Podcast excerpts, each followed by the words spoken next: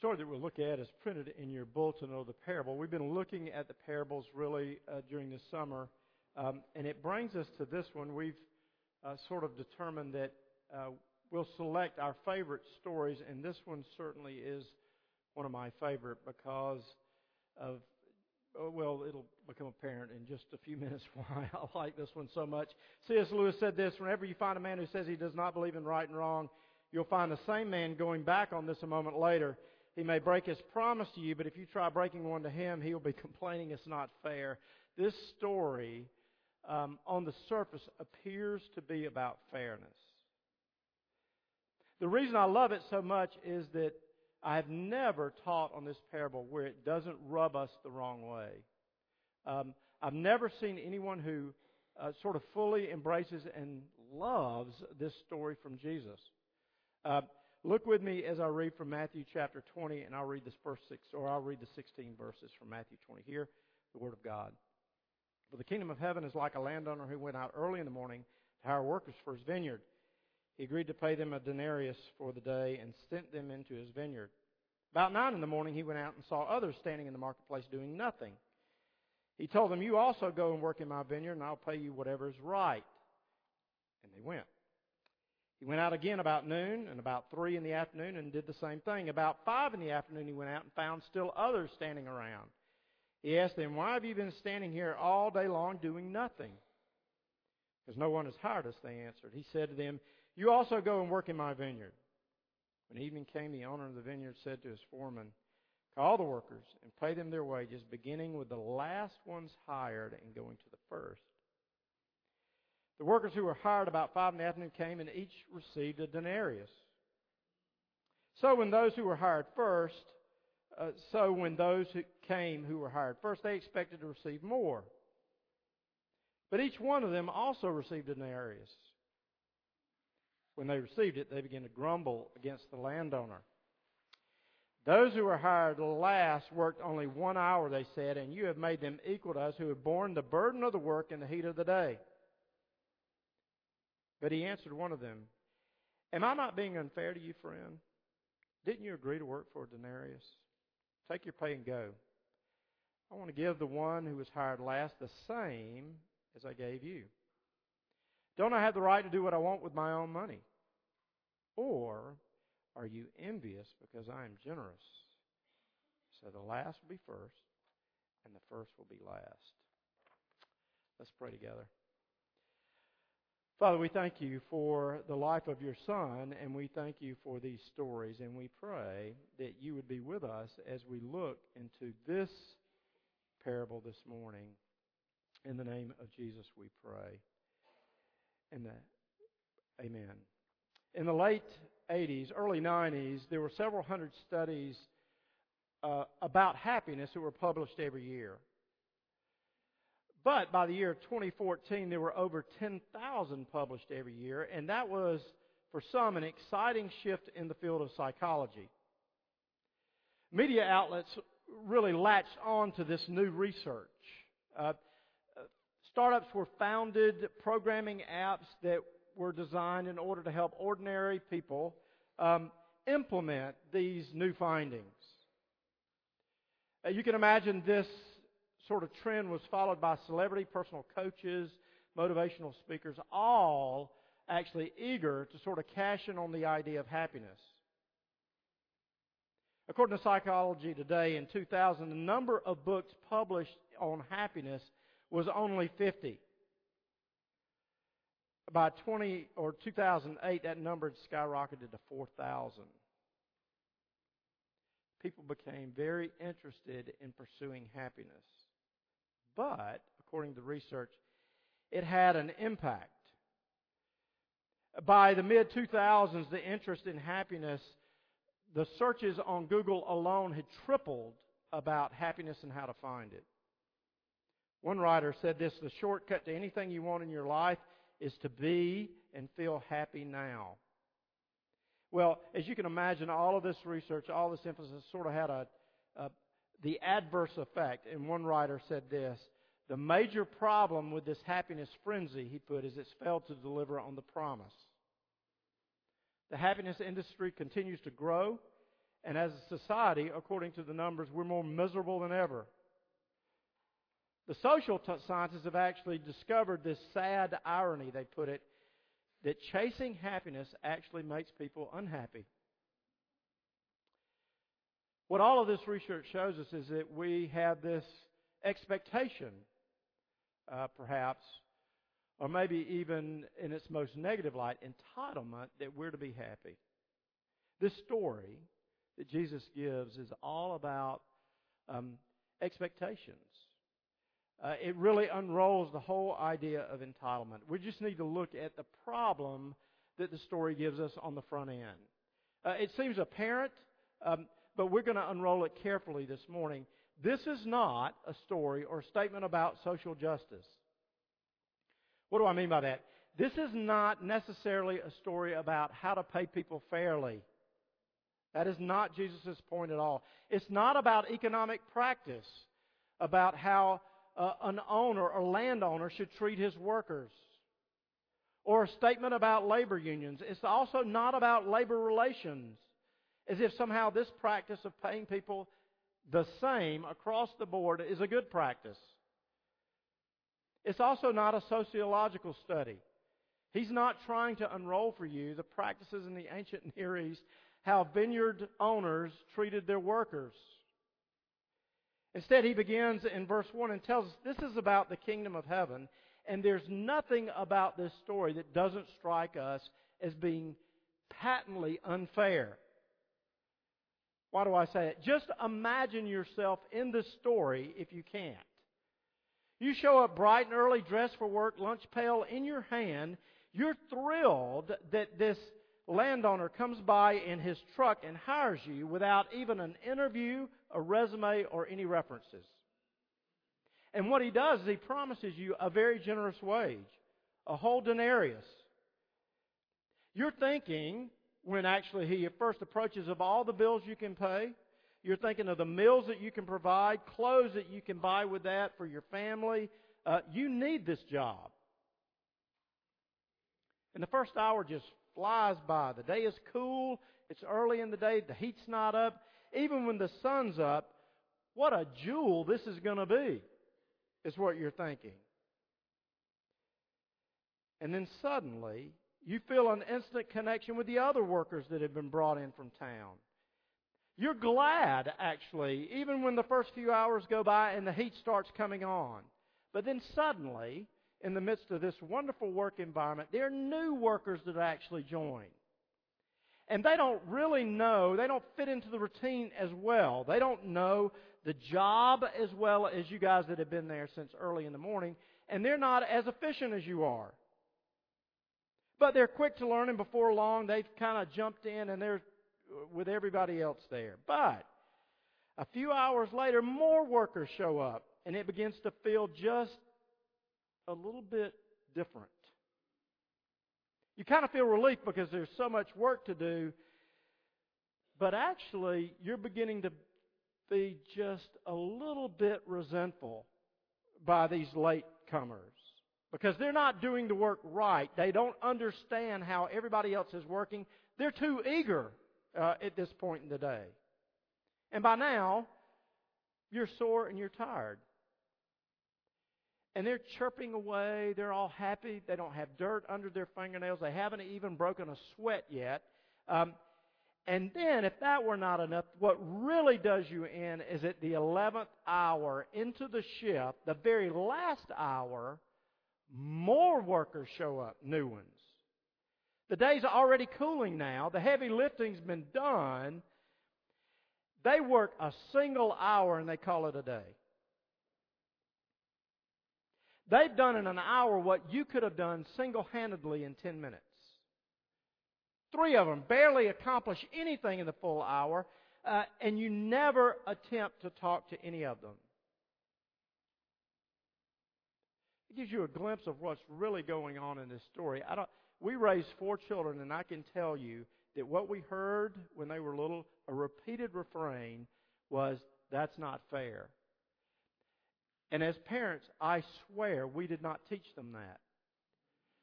It was something instinctive. Everything about this story uh, if you look at it carefully, screams that it's completely unfair. And if that were not enough, we need to see the provocation that occurs here. Um, in verse 8, call the workers and pay them their wages, beginning with the last ones hired and going to the first. Everything about this story, is my point, is not accidental.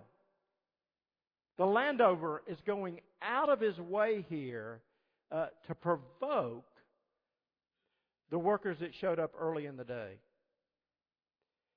He instructs that they're going to reverse the order or actually start to pay at the bottom and go to the top. This is actually crazy because something is being drawn out, not only to the workers who are present, but even to us. He brings up these latecomers first and he pays them their pay. And it's galling until you see what they're paid. A denarius, a full day's wage. Now, if you were the first ones here, you're doing the math as to how this is going to roll. A denarius per hour times 12, this is going to be a pretty good gig, is what you're thinking now.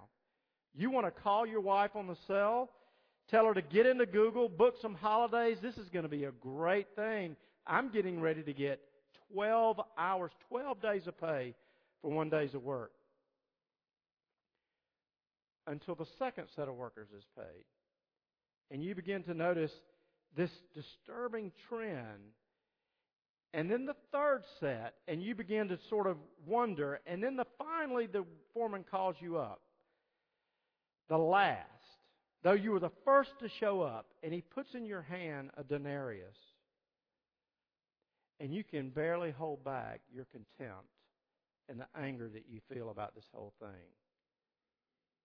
See, the point that the, Jesus is making is this. He could have reversed this process and avoided this whole thing. If he had paid the first worker first, they would have moved on, actually. They wouldn't have been forced to watch this excruciating process. And the best way to describe it is have their nose rubbed in this repeatedly. So what is it is going on here? It's the attitude of the workers. Literally in verse 15, it describes them this way.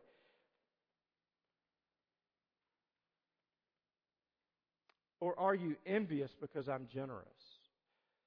Uh, that's one way to describe it. Actually, literally, what it says is that they have an evil eye. The reality is they hated the later workers. It depends on whether you're used to being first or not as to how this strikes you. Or even more important, it depends on if you think you're owed. See, they'd been there longer. They think I deserve more. New York Times writer David Brooks said this Sometimes I'm grumpier when I stay in a nice hotel. I have certain ex- expectations about the service that I'm going to be provided. I get impatient if I have to crawl around looking for a power outlet, if the shower controls are unfathomable, if, it place, if the place considers itself too fancy for a coffee machine. He said, Do not be honest, I'm happier in a budget hotel. My expectations are much lower. Um, and where a functioning ironing board is a bonus, a waffle maker is actually a treat. We all know this. This phenomenal shows how powerful expectations play, it structures our moods and our emotions. None more so than the attitude or the emotion of gratitude. Gratitude happens when some kindness exceeds expectation, when it's undeserved. He goes on to write this gratitude is a laughter of the heart that comes after being surprisingly, by being surprised by kindness. What's horrifying about this story, the reason I like it so much, it's terrifying to realize how quickly, especially in the West, that we sort of align ourselves with the first workers how they really become the people in the story that we closely associate with. They're the ones like me. I'm like them. And I've been put upon. It's not only just that we need to see the provocation that this landowner does, it's the promise. Because there's something here that runs really from top to bottom, even in the story. Just the identity of the workers. I don't know if you noticed this, but all of them, starting from the first group all the way down to the last, uh, they're just sort of standing around. Uh, and one of the constant themes is that these workers, why are they standing around? Is the question that we should be asking. Why is it that they're standing? They're unwanted, actually. Other workers would have been hired long before now to be working in the fields. Uh, this isn't sort of an example that the landowner is irresponsible and he doesn't realize that he's got uh, crops coming in and then he panics at the last minute and goes down to the square. That's not what's going on at all. Instead, the focus turns it around. These are unproductive workers. The best description I get, these are the losers of their culture. These are the workforce losers. They've not been hired for a very specific reason. This is a 12 hour work day, and he gives you the times roughly 6 a.m., 9 a.m., 3 a.m., and 5 p.m. What is interesting here is that this landowner is out in the marketplace looking for people like this who have no place to go, who are unproductive and unwanted. What is also amazing is the same terms are used here across the board. Just the same welcome, the same embrace, the same lavishing on wages. They get, all of them get nothing less, and this rubs us, and to be honest, nothing more. How do you sort of respond to this kind of story? We start out with the idea that I'm a worker. It doesn't really matter what hour I came into this, but somewhere along the way, if you're a Christian, you sort of quickly buy into the idea that I deserve something out of this. And honestly, I deserve better. I can't tell you how many times I've heard that. In 22 years of ministry, I deserve better. See, how should they have responded? That's perhaps even more to the point in the story because Jesus is directing this post Peter's sort of confession who's going to be first in the kingdom.